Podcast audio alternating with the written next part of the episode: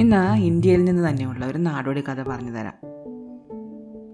പണ്ട് പണ്ട് പണ്ട് നടന്ന കഥയാണ്.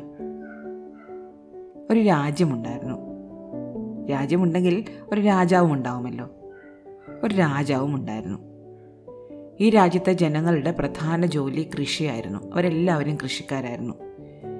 പ്രധാനമായിട്ടും നെൽകൃഷി. നല്ല മണ്ണായിരുന്നു. ജനങ്ങൾ നന്നായിട്ട് അധ്വാനിച്ചു. ഒരുപാട് വിളവുണ്ടായി. അപ്പോൾ രാജാവ് പറഞ്ഞു എക്കാലവും ഇതുപോലെ സമൃദ്ധമായിരിക്കണമെന്നൊന്നുമില്ല. ക്ഷാമമൊക്കെ വരാം. അതുകൊണ്ട് നിങ്ങളുടെ ആവശ്യത്തിനുള്ളത് എടുത്തിട്ട് ബാക്കി എന്റെ കയ്യിൽ തന്നേക്കും. ഞാനിത് സംഭരിച്ചു വെക്കാം. എന്തെങ്കിലും ഒരു കാലത്ത് നിങ്ങൾക്ക് ആവശ്യം വരികയാണെങ്കിൽ ഞാൻ നിങ്ങൾക്ക് തിരിച്ചു തരികയും ചെയ്യാം. ജനങ്ങളെല്ലാം ഇത് വിശ്വസിച്ചു. തങ്ങളുടെ ആവശ്യത്തിനുള്ള ധാന്യം എടുത്തിട്ട് അവർ ബാക്കിയുള്ള ധാന്യമെല്ലാം രാജാവിനെ ഏൽപ്പിച്ചു തുടങ്ങി.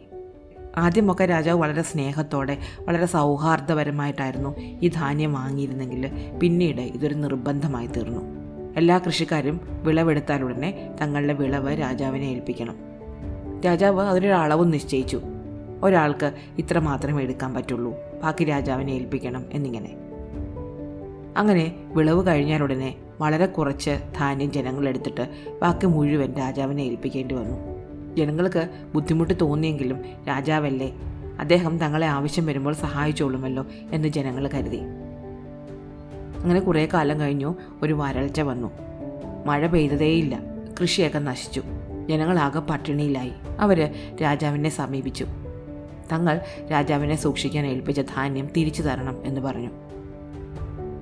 രാജാവ് പറഞ്ഞു ഈ വരൾച്ച എത്ര കാലം നീണ്ടു നിൽക്കുമെന്ന് ആർക്കറിയാം? ക്ഷാമം നീണ്ടു നിൽക്കും അത്ര കാലം രാജാവിനും രാജകൊട്ടാരത്തിലുള്ളവർക്കും ജീവിക്കണ്ടേ? അതിനുള്ളതാണ് ഈ ധാന്യം നിങ്ങൾക്ക് തരാനുള്ളതല്ല. ഞാനൊന്ന് ആലോചിക്കട്ടെ നിങ്ങൾക്ക് തരണോ എന്ന്.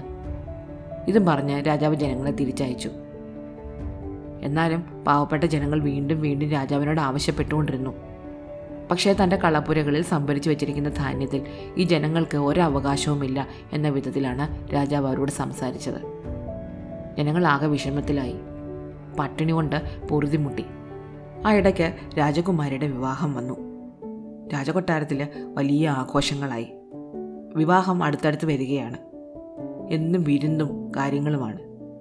അങ്ങനെ ഒരിക്കൽ രാജകൊട്ടാരത്തിലേക്ക് കളപ്പുരയിൽ നിന്ന് ഒരു വലിയ വണ്ടിയിൽ ധാന്യം കൊണ്ടുപോവുകയായിരുന്നു. ആന വലിക്കുന്ന വണ്ടി. ആ വണ്ടിയിൽ ചാക്ക് നിറയെ ധാന്യമുണ്ട്. ആ ധാന്യത്തിൽ ഒരു ചാക്കൊന്ന് പൊട്ടി. പൊട്ടിയിട്ട് കുറേശ്ശെ ധാന്യം മണ്ണിലേക്ക് വീണു തുടങ്ങി. ഇത് കണ്ടു ഒരു കൊച്ചു പെൺകുട്ടി. അവളുടെ പേര് ലീല എന്നായിരുന്നു. ഓടിച്ചെന്ന് ആ ധാന്യങ്ങൾ പെറുക്കിയെടുക്കാൻ തുടങ്ങി. ധാന്യങ്ങൾ പെറുക്കിക്കൊണ്ട് അവൾ ആ വണ്ടിയുടെ പിന്നാലെ നടന്നു. കുറേ ആയപ്പോൾ കയ്യിൽ ഒതുങ്ങാത്തതുകൊണ്ട് അവൾ ആ ധാന്യം തന്റെ പാവാട പതുക്കെ ഒന്ന് ഉയർത്തി അതിലിട്ടു. അത് താങ്ങിക്കൊണ്ടായി നടപ്പ്. ഈ ധാന്യം വഹിച്ചുകൊണ്ടുള്ള വാഹനം കൊട്ടാരത്തിലേക്കാണ് പോയത്. പെൺകുട്ടി വാഹനത്തിന് പിന്നാലെ നടന്ന് നടന്ന് കൊട്ടാരത്തിലെത്തി. വണ്ടി വലിച്ചിരുന്ന ആനയോ ആനയുടെ പുറത്തിരുന്ന പാപ്പാനോ വണ്ടിയുടെ കൂടെ നടന്നിരുന്ന ഭടന്മാരോ ഒന്നും ഇവളെ കണ്ടില്ലെങ്കിലും മട്ടുപ്പാവിലിരുന്ന രാജാവ് കണ്ടു. രാജാവിന് ദേഷ്യം വന്നു. രാജാവ് അവിടെ നിന്നുകൊണ്ട് ഭടന്മാരോട് വിളിച്ചു പറഞ്ഞു നിങ്ങൾ കണ്ടില്ലേ നമ്മുടെ ധാന്യം ഒരു പെൺകുട്ടി മോഷ്ടിക്കുന്നത്? പെൺകുട്ടി ധൈര്യത്തോടെ പറഞ്ഞു ഞാൻ ധാന്യം മോഷ്ടിച്ചതല്ല. ഞാനിത് വഴിയിൽ നിന്ന് പെറുകിയെടുത്ത് അങ്ങേക്ക് തരാൻ കൊണ്ടുവന്നാണ്. രാജാവിന് അത്ഭുതമായി ഇങ്ങനെ ഒരാൾ ചെയ്യുമെന്ന് രാജാവ് വിചാരിച്ചില്ല. രാജാവ് ഭടന്മാരോട് അവളെ തന്റെ അടുത്തേക്ക് കൊണ്ടുവരാൻ പറഞ്ഞു. പെൺകുട്ടി തന്റെ പാവാടത്തുമ്പിൽ കെട്ടിയ ധാന്യവുമായിട്ട് രാജാവിന്റെ അടുത്തേക്ക് ചെന്നു. എന്നിട്ട് അദ്ദേഹത്തിന്റെ കാൽക്കൽ ആ ധാന്യം ഇട്ടു.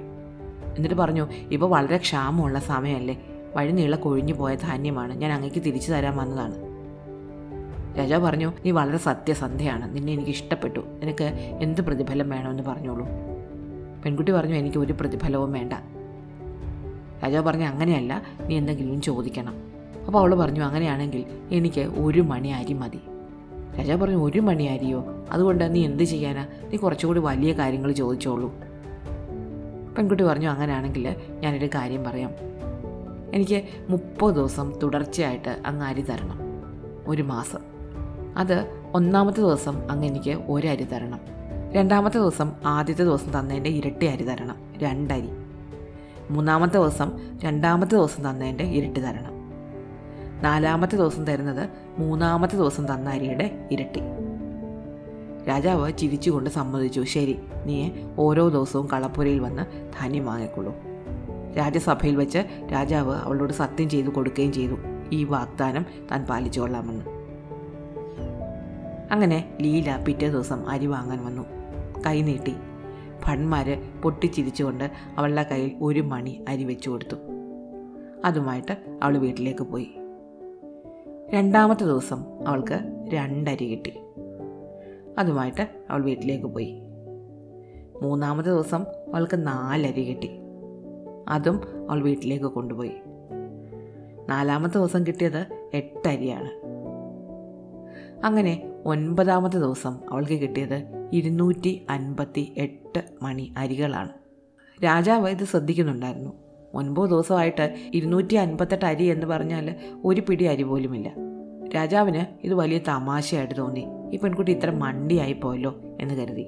പക്ഷേ പത്ത് ദിവസമൊക്കെ ആയപ്പോഴേക്ക് അവളുടെ കയ്യിൽ ഒരു പിടി അരിയായി. പന്ത്രണ്ടാമത്തെ ദിവസം അവൾക്ക് രണ്ടായിരത്തി നാൽപ്പത്തി എട്ട് മണി അരികളാണ് കിട്ടിയത്.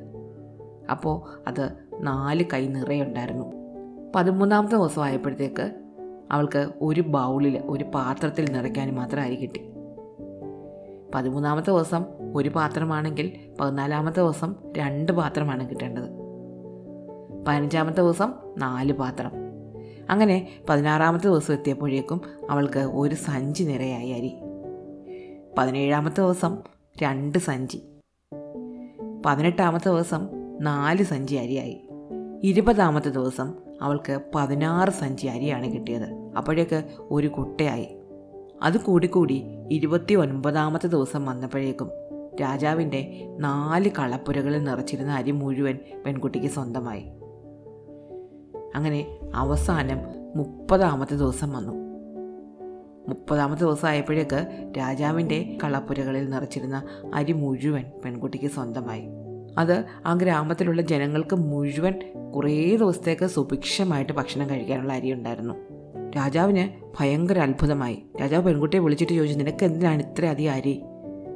അവൾ പറഞ്ഞു ഈ ജനങ്ങളെല്ലാവരും പട്ടിണി കിടക്കുകയാണ്.